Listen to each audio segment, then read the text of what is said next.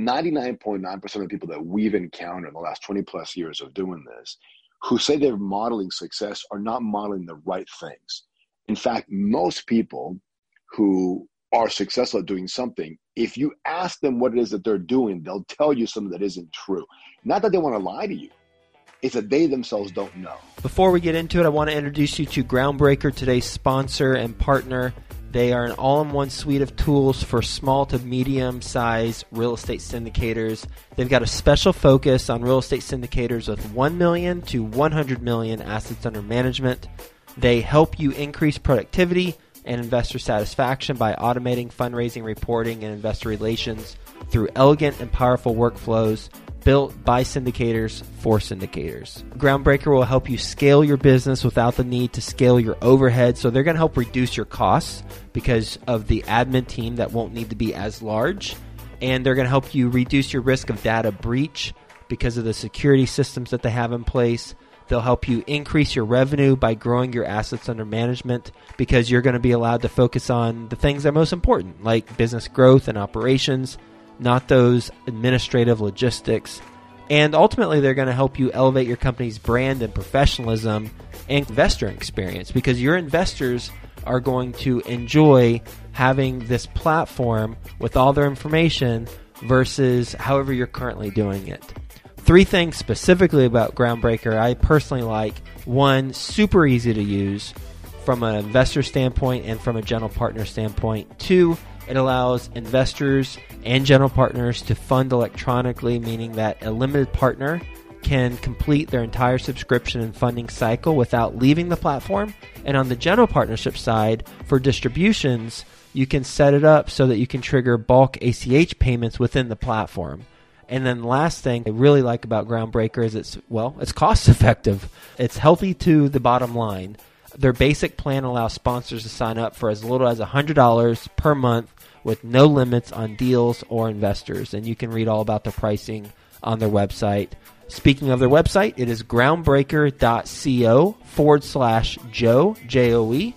And when you go there, groundbreaker.co forward slash J O E, you're going to get access to a, pitch deck that the Groundbreaker team created so that you have a template should you want to use that and customize it for your own deal. So go to groundbreaker.co forward slash Joe. Quick disclaimer the views and opinions expressed in this podcast are provided for informational purposes only and should not be construed as an offer to buy or sell any securities or to make or consider any investment or course of action.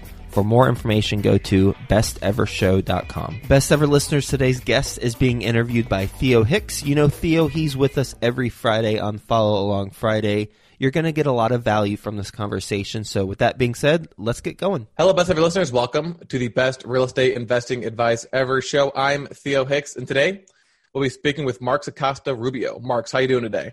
Doing great, Theo. How are you, my friend? I'm doing great as well. Thanks for asking. And Marx is a repeat guest. We'll be doing a skill set Sunday today, and we're going to talk about well a lot of things. We're first going to talk about how he was able to make twenty million dollars using cold calling, and then hopefully dive into some other topics as well. But that's where we're going to start. But before we get into that, we're going to talk about Marx's background again. So he's the CEO of One Stop, which generates thirty plus million dollars in revenue each year. He lost his entire fortune and had to rebuild it for a second time. He's based in Southlake, Texas, and you can say hi to him at his podcast, Steps to Success. All right, Mark, so you mind telling us a little bit more about your background and then what you're focused on today, and then we'll move into the Skill Set Sunday?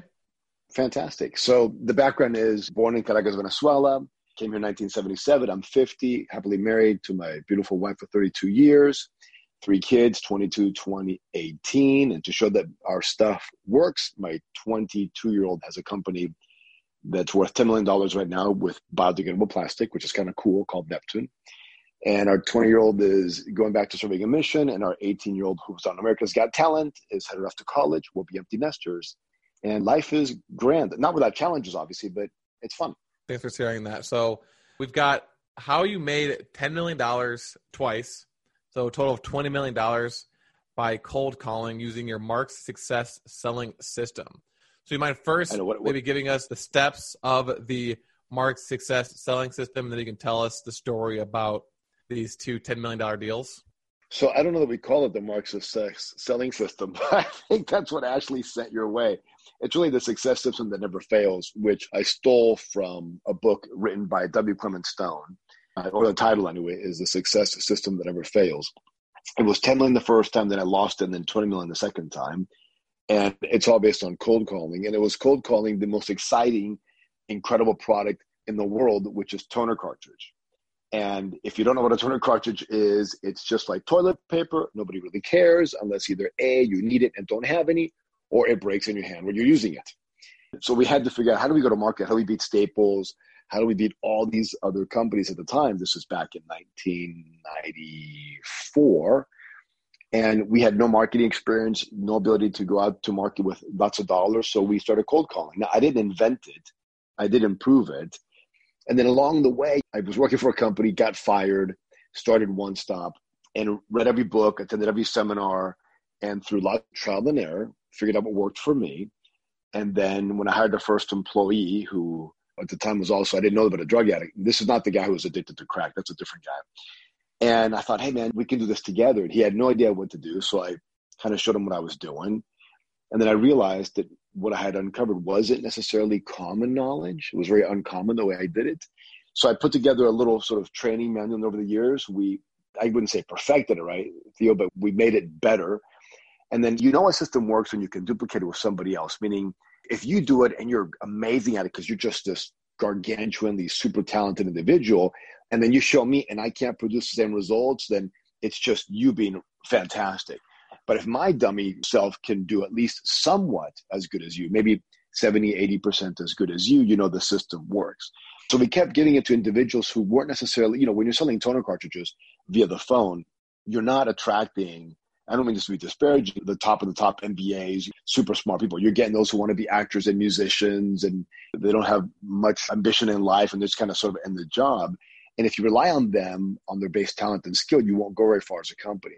But if you can bring them in and show them a system and plug them in and have it work and produce somewhat the same results, then you're on target. So we did that. And then we made Inc. 500 fastest growing company list and Inc. 3000, blah, blah, blah. And then I made some terrible business decisions, just horrendous. And I learned that you're only one, two, or three moves away from greatness or disaster. Lost it all and then had to rebuild it. But this time we did a little bit different and we built it virtual, but using the same selling system with a few modifications that we had before. And I also made some changes how I manage individuals because I hated managing people. So we cut that out. Perfect. So do you mind telling us what the system is? What did you give to these musicians and actors so that they were the, the top tier cartridge sellers? So to give you an idea, before the top producer of my company was making about a half million dollars a year. His name is Eric Landon. He was the crack addict he broke all records, and most people making three, four hundred thousand a year, but he was at five hundred thousand, and he did it interestingly way. But the system, it's not that complicated. It's like most things, simplicity is elegance and beauty. It consists of intricate pieces that are presentations, overrides, stalling questions, closes, and flow charts and then also certain six steps, which are not difficult to explain, but it will take more than 30 minutes to explain each step because if I just give you the rundown, it won't be helpful. So what happens is most people wing it when they do sales. And if you look back at NCR and then IBM and all these companies and W. Clement Stone, all these guys, they had presentations. And we've gotten away from that.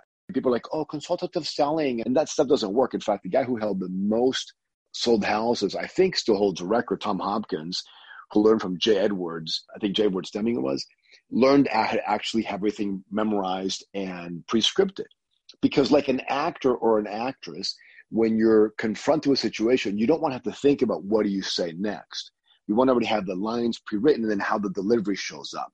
So we had that, but then we had language patterns inside of it using phonetic ambiguities and a bunch of other cool language patterns to get the individual involved in the presentation so that they decide to make the purchase versus feeling like we're pressuring them, right? Because you've got these two schools of thought. One is sort of the used car salesman, push, push, push, push. And then you've got the other one just kind of, well, I'm going to consult you and you're going to make your own mind. And neither of them actually work. We define selling as getting someone to take action, no matter what it is. So if you don't get them to actually do something, then you're not persuading them. And then we boil it down to even further saying, look, people make decisions based on the five F's fear, fight, flight, fornicate, and feed. So when you hit the reptilian brain, the amygdala, then there's an impetus to take action. But you can't do it externally, you have to build it internally. And this is where people confuse persuading with consultative sales. So the system really invokes on first of all, you got to make sure it's the right thing for them, right? Because you can never really get someone to do something that isn't good for them, or at least you shouldn't, because that's unethical. But so long as your product is good and you think it's the best thing for them, then it's your duty, like a doctor and a patient, to give them the medicine or do what's best for them so they can then make an informed decision. So the system's pretty simple, right? It's presentation. An override we define as someone has an objection, we call a knee jerk reaction, and then you basically answer it. And you have three of those memorized if you would. And we use what's called the cha cha cha one, two, three system which I was so terrified of sales. This was all phone sales when I first started. Terrified of sales that I literally had to invent the one, two, three system. And this is going to sound super stupid and silly, but I'm going to share it with you anyway. That they would give an objection, thumb to the pinky, and then I would override. Well, that's no problem, Bob. Blah blah blah. Then I would touch my thumb to my ring finger, and then I would touch my thumb to my middle finger, and that implied I had to close one, two, three because I had read a while ago, this is many decades ago, most human beings don't make a decision until you've asked them at least five times, which is why people try to say, you got to visit them five times, you got to have five interactions, blah, blah, blah. Well, my impatient self, I can't wait to have five phone calls. I need to eat. I got to make the sale. So what if I ask them eight times? And I don't know why I came up with eight, just a random number for the order. This did two things. One, it got them to give me the real objection, which is never what they tell you and two is it gave me sort of the impetus to understand that human beings usually don't make a decision right off the bat. And it's our job to get them there. Now not by persuading in terms of pushing them come on buy buy buy buy but asking questions and leading them gently yet with a directive focus as to where they want to go. I know i'm babbling so give me a minute.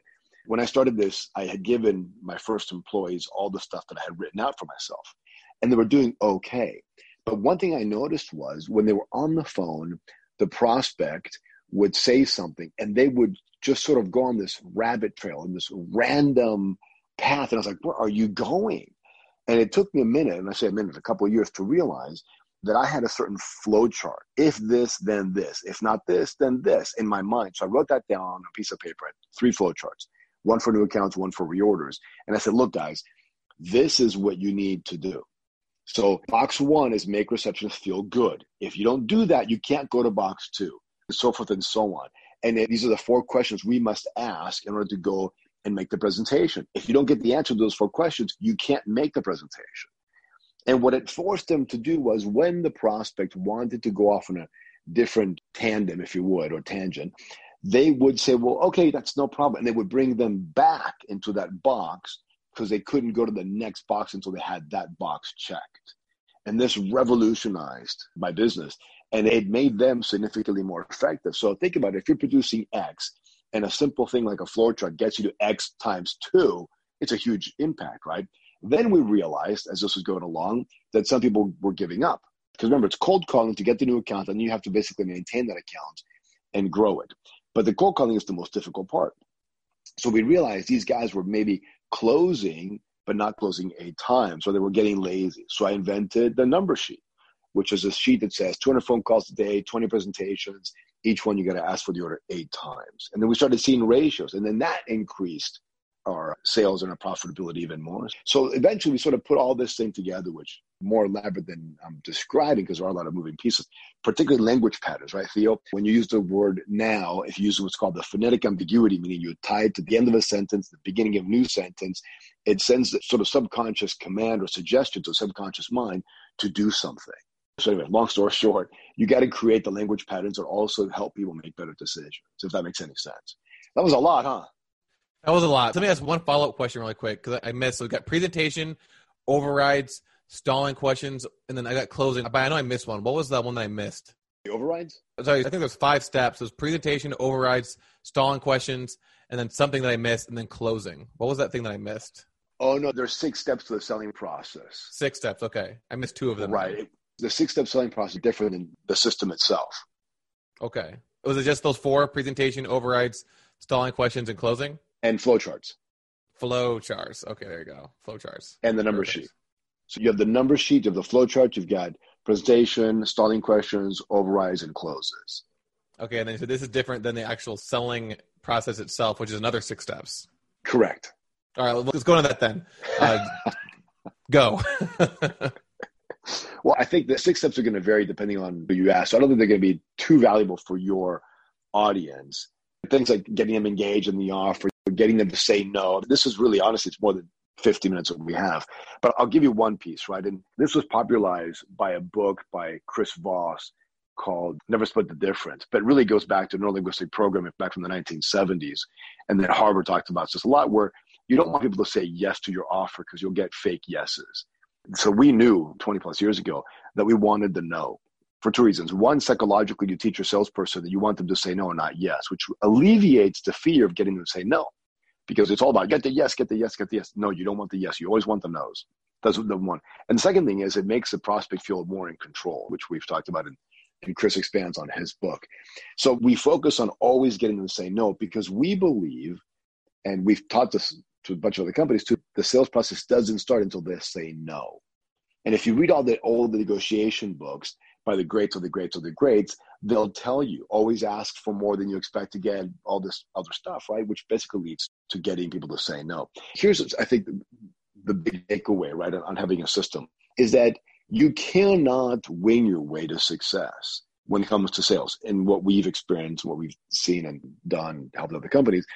You can't. You have to create a system because when you have a system, you can modify it, you can tweak it, you can track it, you can improve it, and also gets you to feel like you succeed every day. Because see, if you have a goal to make a certain income every day and you don't achieve it yourself, well, boy, I'm a failure. And maybe you are by definition. But if you have a system and you apply the system and you get better, even if you don't make any money that day, but you know you've applied the system, you feel like a success. So we realized and this is a whole different conversation, and managing salespeople, which is very unique and very different to do. We needed symbols, rituals, magic, all kinds of stuff, just like anthropologists will tell you. You build a society that's effective or the military or religions. In order to do that, we had to give them an, a feeling of empowerment. And in order to do that, you have to make them feel like they succeed. So they don't go back to work because it feels fantastic. They go back to work because they have an environment where they feel empowered and they feel in control and they see progress.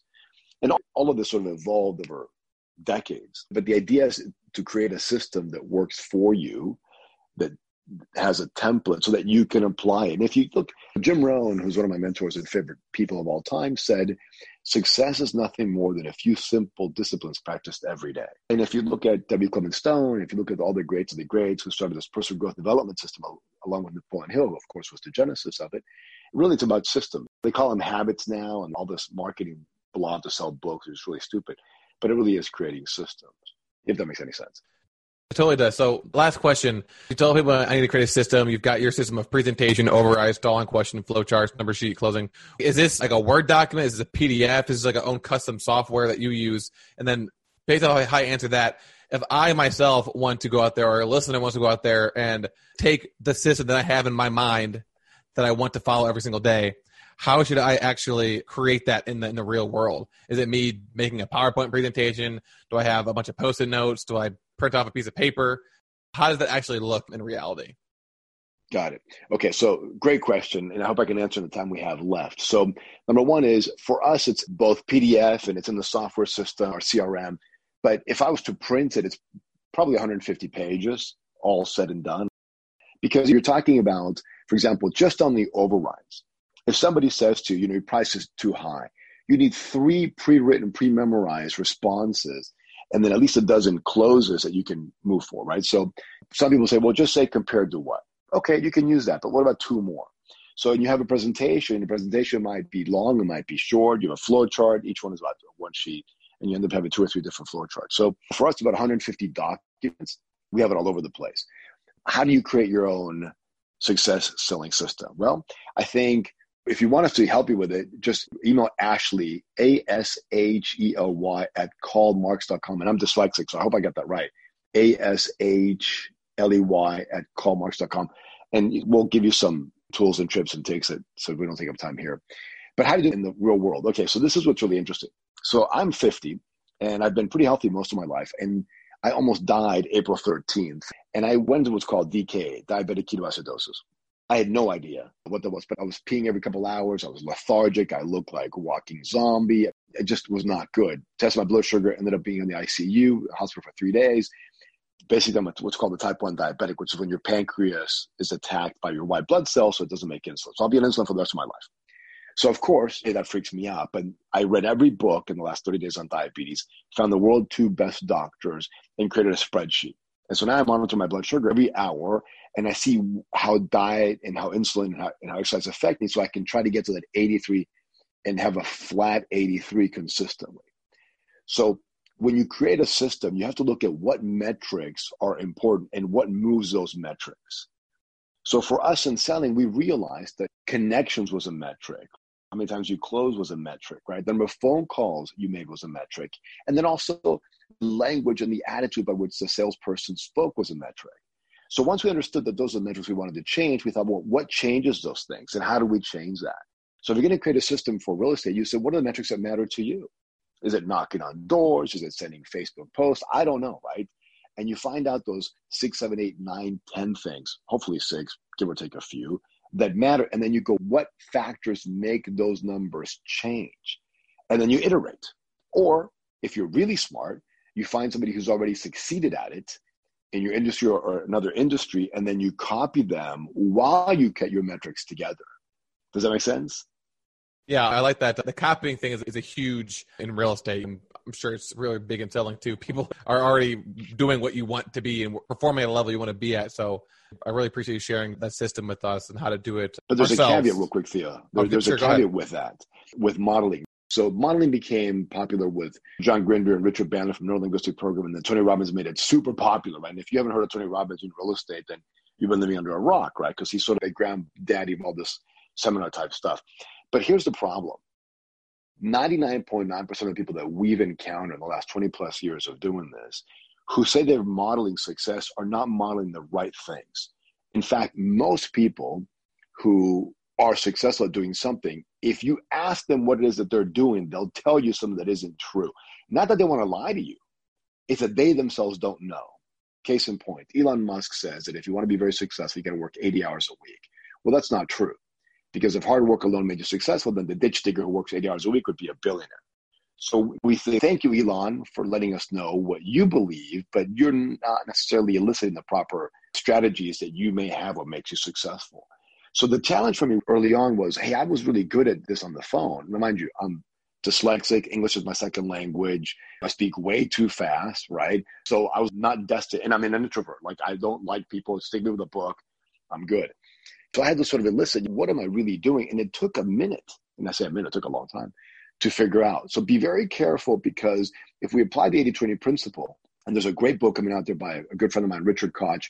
Richard Koch wrote the 80 20 principle and a bunch of other books. He's got a book coming uh, out called Unreasonable Success in August.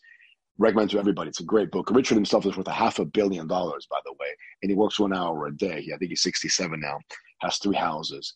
Anyway, if you look at the 80 20 principle, you realize the majority of things are trivial. And we have not disassociated effort from reward in society.